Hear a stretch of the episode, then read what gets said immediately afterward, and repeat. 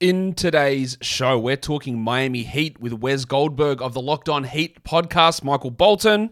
Thanks, Josh. It's Michael Bolton here, and it's time for another episode of the Locked On Fantasy Basketball podcast. Let's get to it. Let's get to it, indeed. You are Locked On Fantasy Basketball, your daily fantasy basketball podcast, part of the Locked On Podcast Network.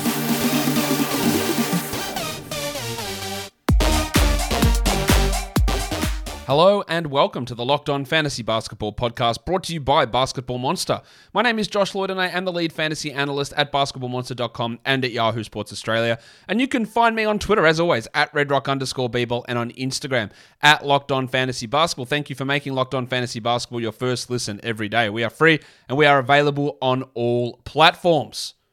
We're going to talk Miami Heat in today's show. So there's lots, there's some interesting things. They do they get better or worse? We'll, find out. We'll find out what that means for some uh, rotation decisions. And we're going to do that. I don't, I don't, know why I'm waffling so much. We're going to get into that right now. Warnie. Warnie? Let's get it on, Gilly. All right, let's bring him back in. He's been on this podcast many times, sometimes covering the Heat, sometimes covering the Golden State Warriors. We are back, though, to do the Miami Heat, and that is with one of the Locked On Heat co hosts, and that is, of course, Wes Goldberg. Wes, welcome back. Thanks for having me. Glad to be back. It's good to be here talking Heat this time. This time last year we were talking Warriors. We're talking Heat now, and uh, it's a team obviously with high level playoff expectations heading into the season after reaching the Eastern Conference Finals last season. And let's just start off how we start all these shows by looking at what happened in the off season, and it's a barren list. In comes Nikola Jovic, Marcus Garrett, Darius Days, the last two on two ways, and they lose PJ Tucker. Markieff Morris remains unsigned. Javonte Smart and Mychal Mulder are gone. A whole lot of nothing really happening there, Wes. A whole lot of nothing. This was a team that was pretty much in a holding pattern, trying to get Kevin Durant or Donovan Mitchell or some other star, and of course that did not happen. And so this is what they're left with. Um, this is also a team that's you know tried to stay out of the luxury tax. That was another one of their concerns too. So they let PJ Tucker walk. Markieff Morris never really found a spot in the rotation last year. They replaced Javonte Smart and Mychal Mulder with Marcus Garrett and Darius Days. They draft Nikola Jovic. So some developmental prospects who are a little bit interesting down the line for this team. Um, but this is a team that's going to be relying on the guys that were in the rotation last year and some internal development. Um, I guess the question there is PJ Tucker is gone. So legitimately who is the power forward on this team. I, there, there isn't one. The, the only power forward on the team is this bloke right. they drafted at 27, and that's Nikola Jovic. I would highly doubt he's going to start. There's Haywood Highsmith, who's a three. There's Caleb Martin, who's a three. There's Jimmy Butler, who's a three. Like, mm. who who's going to be? Who's going to play the four? That you're right. Like the only fours on the roster are basically Nikola Jovic, who, when I asked him what position he thinks he is and and about playing power forward, he called himself positionless, which is pretty good. Uh, for, for just sort of a messaging standpoint. But at some point, you have to play a position, and for Miami, it might have to be power forward. Hey, that could also right, mean he has no position on the court at all. Right. Yeah. And this, again, you need to play one of the five spots yeah. at some point. And so, um, I get it, but uh, he's very raw. He's very young. The Heat don't expect him to make an immediate impact, and they didn't draft him with that in mind. By the way, even though they were not sure what was going to happen at that position. Darius Days, same sort of thing, kind of in the PJ Tucker mold on that two-way contract. The Heat use their two way guys more than a lot of teams do. So I do expect guys like Darius Days and Marcus Garrett to, to get minutes here and there, but obviously not regular minutes unless something, you know, crazy happens or something, some sort of injury opens that pathway. But um, you're right. Other than those guys who are developmental guys, they don't really have a real power forward on the roster. And so what'll end up happening is that responsibility will fall to Caleb Martin, who played mostly the wing position for them last year. Um, they re-signed him with the mid-level exception, and um, he's their best bet, right? And look, it's not a great bet. He's six foot five, not very heavy. Doesn't you know? PJ Tucker's six five, but he's also six five the other way too, six five wide. Caleb Martin isn't that, right? And so um, he's a good player. It was nice to get him re-signed, but he's going to be that fill-in at that point. And obviously, they're going to be going small with Jimmy Butler at the four, a little bit here and there. But you can't do that with Jimmy Butler. Not at this age. You can't do it consistently, uh, especially when you need him to perform the way that he did in the postseason last year to get you to the Eastern Conference Finals, right? You're basically asking this guy to put up 30 and 10 every single night Well, he's not going to be able to do that in the postseason if he's worn down by playing the power forward spot all regular season long. And so he'll see some spot minutes there. So will Caleb Martin. It's going to be probably a committee approach, but I also think this this is a team ripe to make a move mid-season and maybe address that spot. Actually, I, think Butler at the four probably is the better option. I, I don't think there's yeah, there's that how many how many dangerous power forwards are there around the league that are going to bang and smash? I, I don't know, but uh, he's taller than Caleb Martin. He's stronger than Caleb Martin. He's a worse shooter than Caleb Martin. Um, he's like, why couldn't he play like a smaller sized LeBron sort of role? DeMar DeRozan played the four for the Spurs quite a bit as well. In who and his game and Jimmy is not that dissimilar. Yeah, is is the four really that much of a of a physically taxing role in uh, in today's NBA? I think in the Eastern Conference, when you when you look so at the teams, yeah, there's Giannis. There's teams in their division that trend a little bit bigger between you know Atlanta and Orlando. There, there's definitely guys with yeah. some heft at that spot. Um, Philadelphia is obviously a little bit bigger at that position now that they have PJ Tucker and they can even downshift with Tobias Harris, who is sort of that tweener forward, but much bigger than Jimmy Butler even still. Um, there's some guys for sure. But the other part about Miami's defense is it switches everything, yep. right? At least it did last year, and we expect that to be the case this coming season. And so maybe there's a little bit less uh, strain on somebody like Jimmy Butler if he's playing the four, considering that hey, if you just run like a one-four or a two-four sort of pick and roll, all of a sudden Jimmy is switched onto a guard, and that's much more easily manageable for him. But the other part of that is, well, if you're another team with a four who can handle the ball a little bit, even if they're a little bit smaller, you could put Jimmy Butler in a switch with another center on him and then get Jimmy pinned onto a center. And then Bam is left covering the the the, the ball handling forward slash wing kind of guy, which is not a problem for Bam, but that's what PJ Tucker was so valuable in last year for Miami was that he could he could handle those centers when he got switched onto him. And you don't really want Jimmy to be in those spots either, because then when you're talking about the centers in the East, now you're talking about Joel Embiid, yeah. talking about Robert Williams, talking about all these guys who are much bigger and, and much more of a problem there.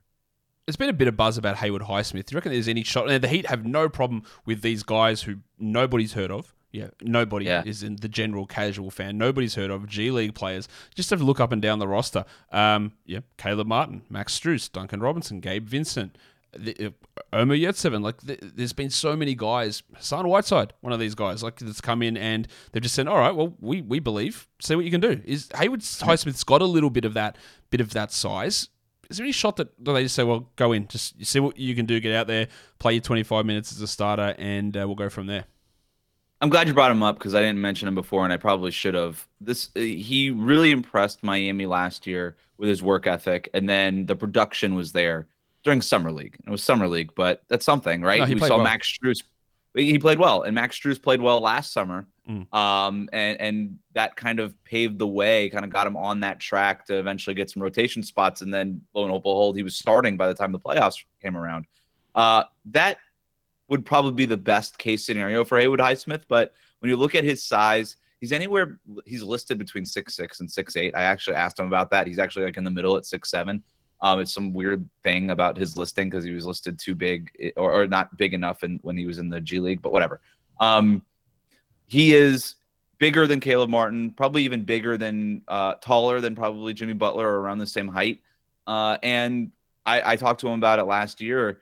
He wants to model his game after PJ Tucker. And actually, the Heat were molding him in that way when they called him up last season. They kind of looked at him as sort of the backup version of PJ Tucker. He never really carved out those minutes late last season, but that could be a role for him going forward this season. Um, you asked me who I think would end up being the power forward for this team, at least starting. And I think right now, uh, the inside track is with Caleb Martin, but that that is a spot that's going to be open in training camp for competition. And I think Haywood Highsmith would be the dark horse to go ahead and get it. I wouldn't rule it out. I'll put it that way. I would not rule out Haywood Highsmith somehow um, grabbing that that power forward spot in the starting lineup. It's an interesting spot. It's probably the weakest spot out of all of the contenders across the NBA, like weakest starting spot. So they're going to have to find a solution there, and maybe it is maybe it is Highsmith. What about injuries? Are we uh, all clear heading into the season? Yeah, uh, I think the only concern it's not quite an injury, but the Kyle Lowry stuff that was lingering oh, yeah. last year uh, in terms of uh, in the playoffs, but then the personal issues that he was dealing with. Uh, according to all reporting, that those personal issues are still present in his life at this point, and so that would probably be the only thing is you wonder how much of an effect that will have this year because last season we of course remember he had to miss quite a few uh, a few games, quite a bit of time because dealing with those personal issues. Um, so that would be the one thing I would say. But in terms of physical injuries, uh, we are in the clear right now for the Heat. That's always great news injury wise, but yes, there, I think I've mentioned that on this show a few weeks ago about Lowry's personal issues potentially still being uh, a problem this season. So it's obvious that we hope everything's all right and, and, it can get resolved for him and his family. But it looks like that's going to have some sort of an impact uh, at some point this season. We're going to come back and talk starting lineup in a second, Wes. Before we do that, a very important message. You're hanging out with some friends and you're putting back a few drinks. A few becomes a few too many, and as the evening comes to an end, people start to head out. You think of calling for a ride, but you go, nah, I live nearby. I can make it home okay. It's no big deal. What are the odds I get pulled over anyway? And even so, what's the worst that could happen? Insurance goes up. You, have, you lose your license, you lose your job, you total your car, you kill someone. Everyone knows about the risks of driving drunk, and the results are tragic and often deadly. However, that still doesn't stop everyone from getting behind the wheel while they're under the influence. That's why police officers are out there right now looking for impaired drivers on our roads to save lives. So if you think you're okay to drive after a few drinks, think again. Play it safe and plan ahead to get a ride. It only takes one mistake to change your life or someone else's forever. Drive sober or get pulled over. We've talked about this already, but I'll just put it up for completeness sake. Wes starting five: Kyle Lowry, Jimmy Butler, Caleb Martin, Bam Adebayo. But you think Tyler Herro is going to jump in there ahead of Max Strus? I do. Uh, I I think that there's quite a bit of pressure on Miami to see what it is that Tyler looks like in the starting lineup. We remember a couple years ago they tried him out in that starting lineup, but that was at the point guard spot, starting ahead of Goran Dragic, and mm. eventually, well, not eventually, it took like about two weeks of the season. They went ahead and swapped that back around and put Dragic back in the starting lineup, Tyler Herro um, back on the bench, and then last year he won sixth man of the year. Uh, we assume now with the Kevin Durant news being done and, and Donovan Mitchell probably not coming to Miami that uh, this is pretty much the roster and that they're not going to make this superstar move. And so I think there's going to be some pressure on them to see if Tyler Herro could be that guy. They'll probably sign him to that extension now that they're not going to be dealing him potentially for a superstar. So you sign him to the extension. Um, you know, that's going to, that'll kick in the following year, but that, that's a guy that you're going to see. Okay, is this guy – going to be worth 20 plus million dollars a year from now. We got to see what he looks like in that starting lineup. And look, he was the best six man in the year, uh, uh, uh the best six man in the league last year, winning six man of the year. And so you, you kind of get, you kind of earn a promotion, don't you? Um, and so I think with all, also what the Heat have been looking for is uh, more scoring next to Jimmy Butler, somebody who could take some of that scoring burden off of him. Um, and so Tyler Herro kind of projects as the best answer to that problem. Especially again, they were looking for a star to p- potentially be that guy. They didn't find that guy. So, what do you have on your roster that could best answer that question? And right now, it is Tyler Herro. It's going to be really intriguing to watch. He played 33 minutes a night coming off the bench, which are huge minutes. He right. averaged 21 points.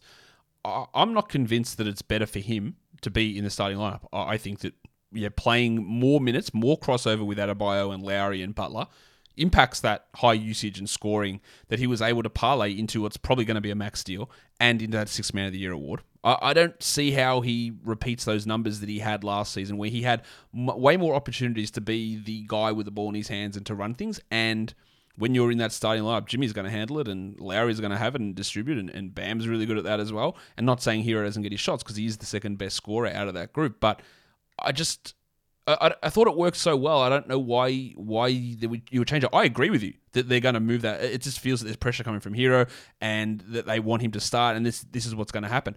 I just don't know why you change it up. Because you got to see what you have in him. I really, I, I think that there's a. I, I agree with everything you're saying. He's going to have to get better in order to secure that starting job, right? You need to thrust him more responsibility. You got to put more on his plate and see if he can meet that challenge in a way that he couldn't a couple years ago. I do think that the team needs to maybe veer a little bit more uh, away from the playmaking stuff with him because he's not a natural playmaker.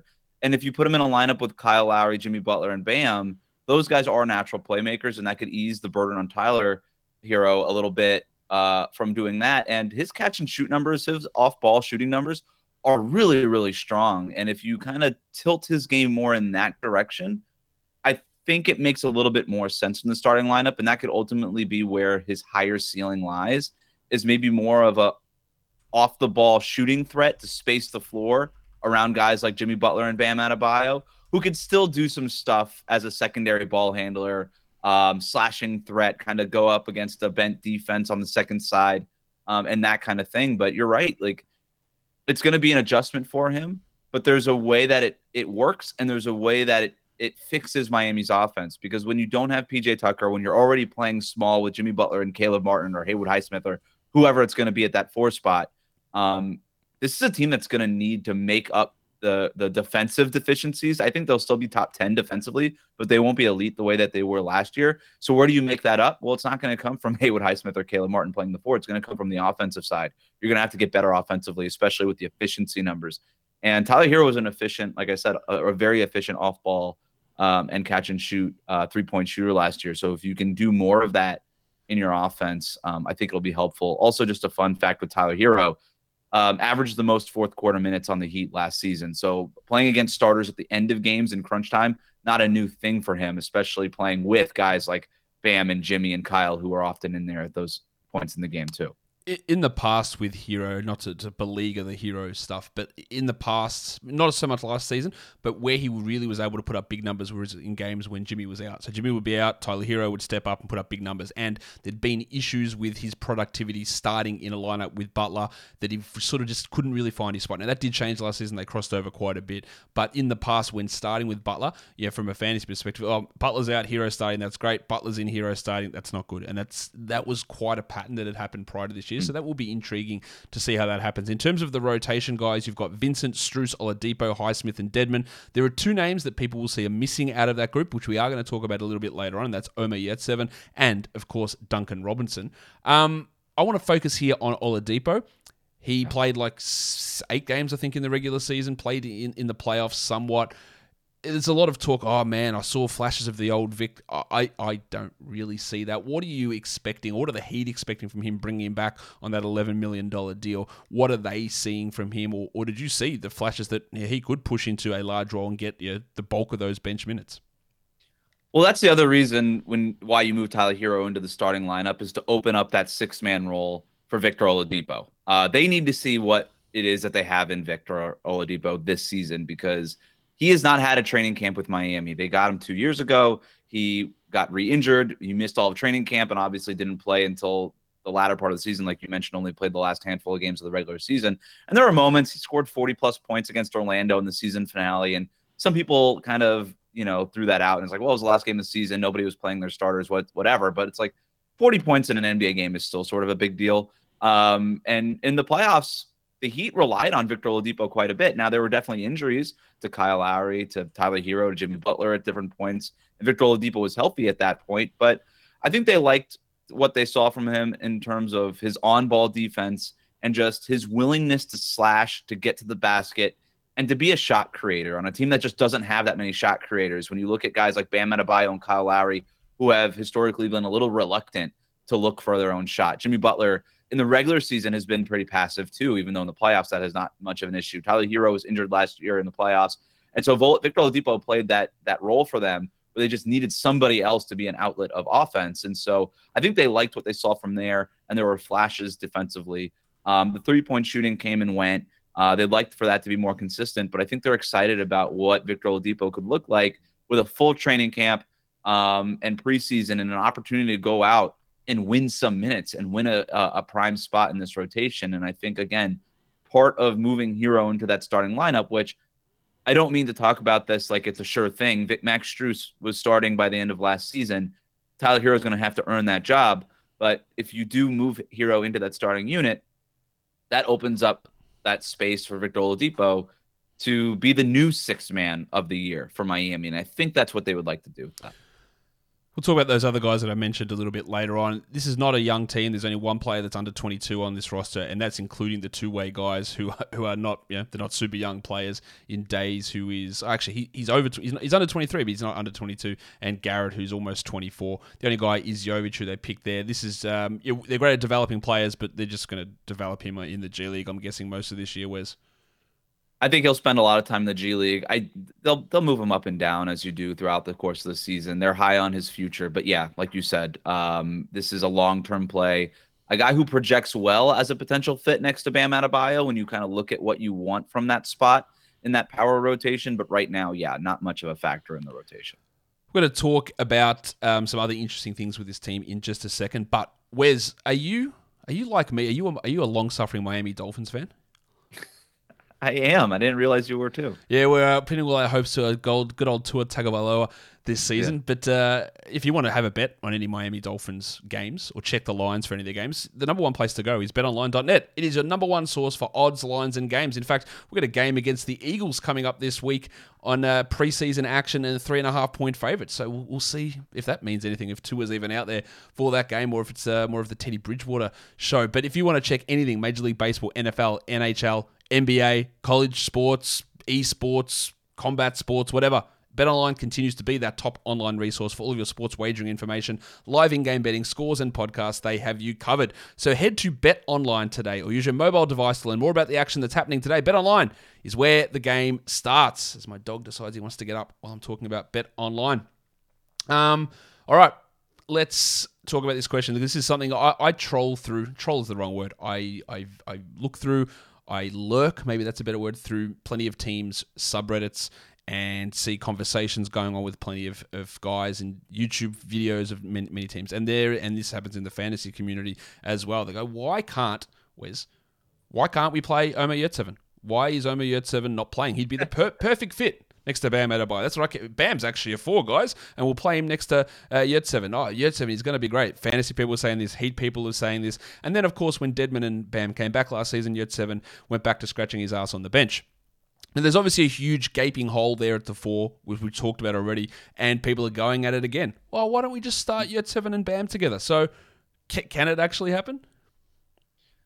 Um, I do think that Erik Spoelstra will experiment with Bam at the four because I think he's going to have to in certain matchups. And maybe in those matchups, Omer Yurtseven does get some run. But let's also remember, to your point, Dwayne Dedmon is also on this roster. They just signed him to a two year deal um, with a, a, nice little chunk of money, by the way, yep. um, which I'll, I'll get to why they did that here in a second. But um, the Omer Yurtseven part of it, they, they like his upside but there's things that he needs to work on, specifically defensively. He needs to be able to keep up defensively, and he's just not there right now. He's, he's a slow. good scorer, he's a good rebounder, but defensively, he's just the foot speed isn't there. The, the overall strength isn't really there either.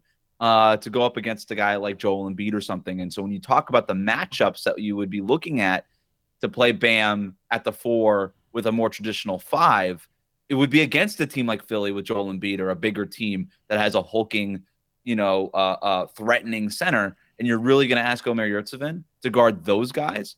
Probably not. At least not right now. And and then as far as the Dedmon point, I think he's the guy that you pencil in as your backup center. That's why that that's why he's on the graphic there, and not Yurtseven. But I also think that Dedmon could be a guy that Miami looks to trade at the deadline because you have him at a four plus million uh, uh, million dollar salary, and that's a nice chunky piece that you can combine with another chunky salary and maybe do a two for one type of deal to upgrade this roster. And in that case, you would be giving half a sh- year, half a season to Omer Yurtseven to continue to develop.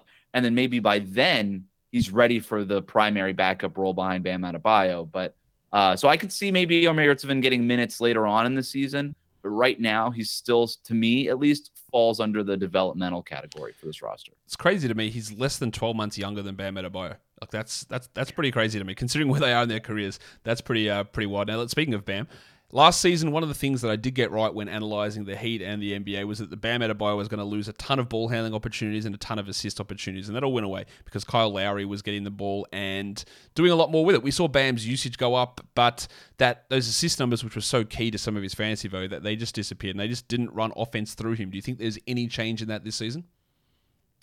I think they're going to try to utilize Bam a lot more in the offense. I, when you, it, it kind of reminds me of everything that LeBron says about Anthony Davis recently. Hey, we're going to run the offense through Anthony Davis. And the reason that the Lakers want to do that and LeBron specifically wants to do that is to sort of keep the load off of him a little bit more in the regular season and so that he's ready to go by the playoffs. And I think you could see a little bit of that happening this regular season for Miami. Hey, let's take a little bit more off of Jimmy Butler's plate. Uh, let's take a little bit more even after off of Kyle Lowry's plate and really put most of this stuff on Bam Adebayo and Tyler Herro, the young guys with the young legs, to at least carry us through that regular season. Obviously, Jimmy and Kyle are going to get theirs, right? Uh, but I, I, could see them trying to force feed Bam a little bit more. Uh, but they really want him to just score. And and the the most enlightening maybe part of Pat Riley's end of season press conference was talking about Bam Adebayo, and he gave a very specific number. He said he wants to get Bam Adebayo 15 efficient shots per game, and that would be up about two or three shots per game from where Bam was last year. That's quite a bit. Um, but what is an efficient shot, right? That's sort of the question that that remark begs. And so, to me, it's not a three point shot, not for Bam, even though he's been experimenting that with that over the summer. I we just wake me up when we start seeing that regularly in a regular season game, because um, that not has not been the case for his career. And I don't necessarily know that it's the mid range game, although he they want him to continue to work on that little 15 footer and, and, get better at that and start to st- hover around that 40% mark from that range. But to me, it just means at the basket, right? That's an efficient look. If you can get him more on those pick and roll sh- uh, opportunities at the rim, where he's finishing at the rim and above the rim, that's the best version of Bam Adebayo when you're getting him closest to the basket. Now, how do you do that? Well, you involve him in the pick and roll, you involve him in those dribble handoffs, you involve him in all that stuff that, to your point, they started to take away from him a little bit last year to get Kyle Lowry more involved. I think they're going to put more of that on his plate. And if you put him more in those high post actions, he's going to find more playmaking opportunities, but he's also going to find more opportunities to get downhill and get to the rim. And so theoretically, ideally, that's what would happen. It is going to be really intriguing because he did see a real change in his role. The assist down usage went up. He averaged over 19 points per game. He's still really useful. He's one of those centers, though, that interestingly just doesn't block really any shots. He averaged 0.8 blocks, which is pretty bad. Um, but yeah. usage was up at 25, which is something we'd never seen from him. So it was a real change in his um, overall game and statistical uh, distribution. But we've talked about a guy who's locked in as a starter, is an all star. What do we do with Duncan Robinson? What's what's what next? Because he signed that huge contract, five years, I think eighty plus million. He was a starter, and then he's out of the rotation, and you're expecting him to be basically out of the rotation most nights here again. Is like what what happened and where does he go? He's one of those guys that, that I talk about a lot on this show. Is that when someone comes in and they're a forty four percent three point shooter, you love it. It's great. He's excellent. Uh, but then you, if you drop off and become forty percent, it's still really good. But what else do you do? Uh, but he went mm-hmm. even worse. So he shot 36%. And when you do actually nothing else, then you don't have a spot because you become a league average three point shooter. I expect the three point shooting goes up, but like, where, what is it? What the hell happened?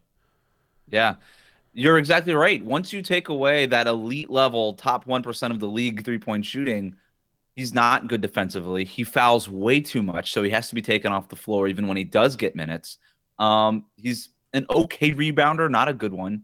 Um, and, and he's not very threatening off the ball or off the dribble.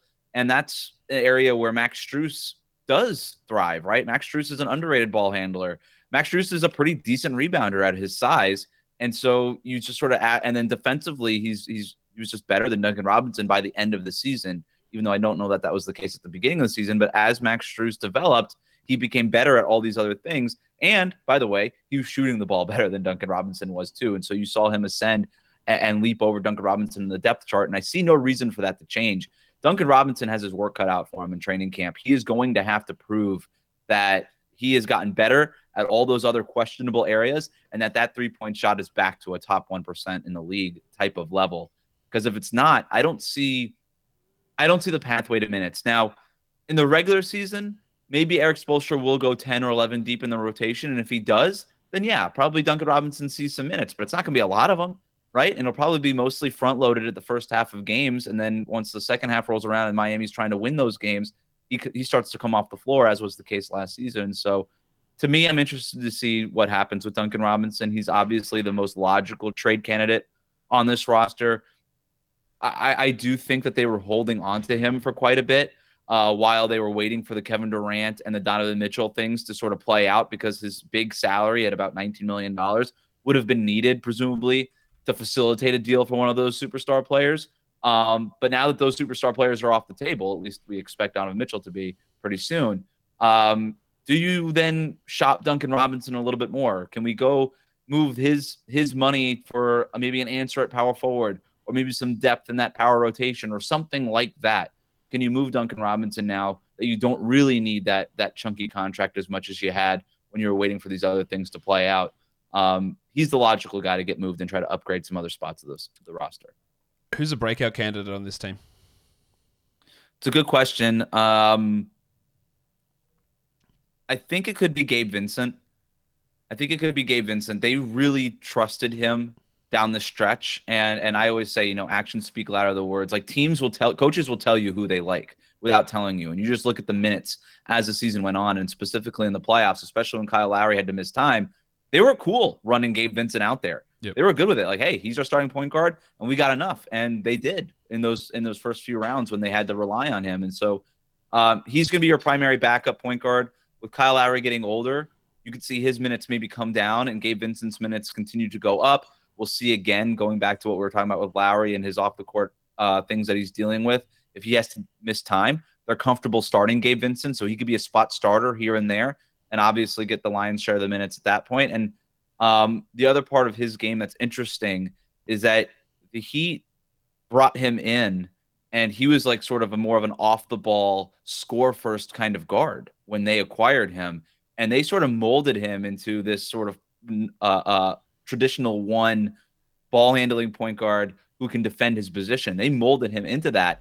I could see them with the need for more scoring start to say take the take the reins off of the the scoring part of his game a little bit more and, and empower him to be more of a scorer, especially um, in that second unit. If Tyler Herro is not going to be a part of it, they're going to need more scoring in that unit too. So I think Gabe Vincent could be that breakout, and I wouldn't sleep on Tyler Herro. He took a huge leap last year. I just do wonder if there's going to be a leap this year. You made a good point earlier, like doing it against starters with maybe having to share the ball a little bit more could drop those numbers, but the efficiency might go up because those efficiency numbers went up uh, quite a bit last year. If he could take another leap, the efficiency could be a breakout for him. But I, in terms of your question, to me, if I was going to look at a breakout guy, it would be Gabe Vincent. Sacramento Kings legend Gabe Vincent. What about a regression candidate? Uh, I hate to say it, but doesn't it feel like it would be Max Strus, right? Like, how real is it? Uh, is this going to be Duncan Robinson 2.0? I I don't know. Um, I no, don't know. I that, believe in Max. I, be, I believe in him. I believe in Max too, man. That's why I said I, I, hate to say it, but I'm trying to look like up and down the roster. Like if there is a regression candidate, it could be Tyler Herro, right? It could go the other way. I just I believe in the work that he's put in. Um, it's hard to say Kyle Lowry would be a regression just because of where he was last year. Jimmy Butler's regular season numbers were okay, like they weren't great. Um, so I don't really know who the regression person would be. But if Max Strus goes, like you said, from a 40 something percent three point yeah. shooter to something slightly less, um, I think he'll still get minutes because he could do other things, but that would qualify to me at least as a regression. Is this team better than last season? No. Simple. All right. I think we've answered this next question as well. Who's the most likely player to be traded? Yeah, it is Duncan Robinson, and then you you look. I'll say also uh, Victor Oladipo. You know, we're throwing his name in there. Another guy who was signed to initially a one year deal with the early bird rights, which effectively gave him a, a, a no trade clause, essentially, even though it's not technically that. Uh, Miami, I think, realized that and and renegotiated that contract to be a two year deal, thereby taking away that no trade clause, that that in, insinuated no trade clause, and so. Uh, and that's another one I, I mentioned, sort of a chunky contract, the way that they signed Dewayne Dedmon to.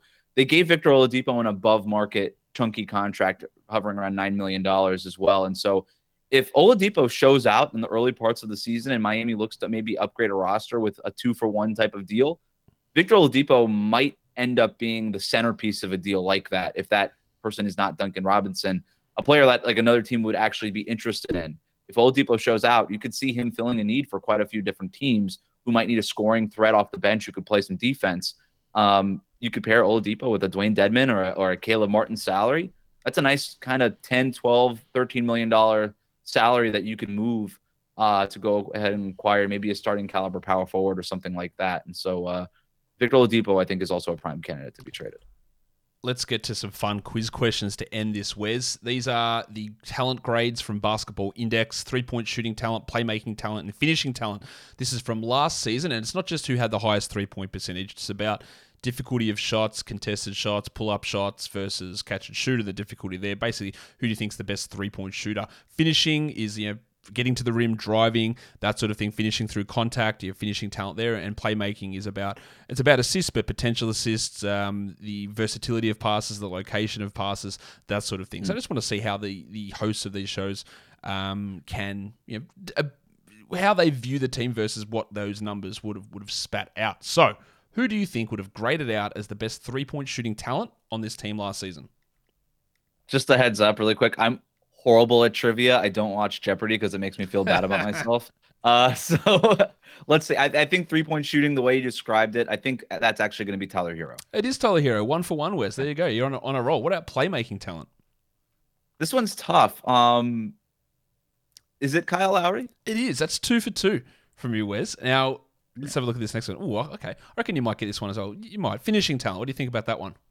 Yeah, it's got to be one of two guys. And I'm going to go. I'll go with Jimmy. I'll go with Jimmy here.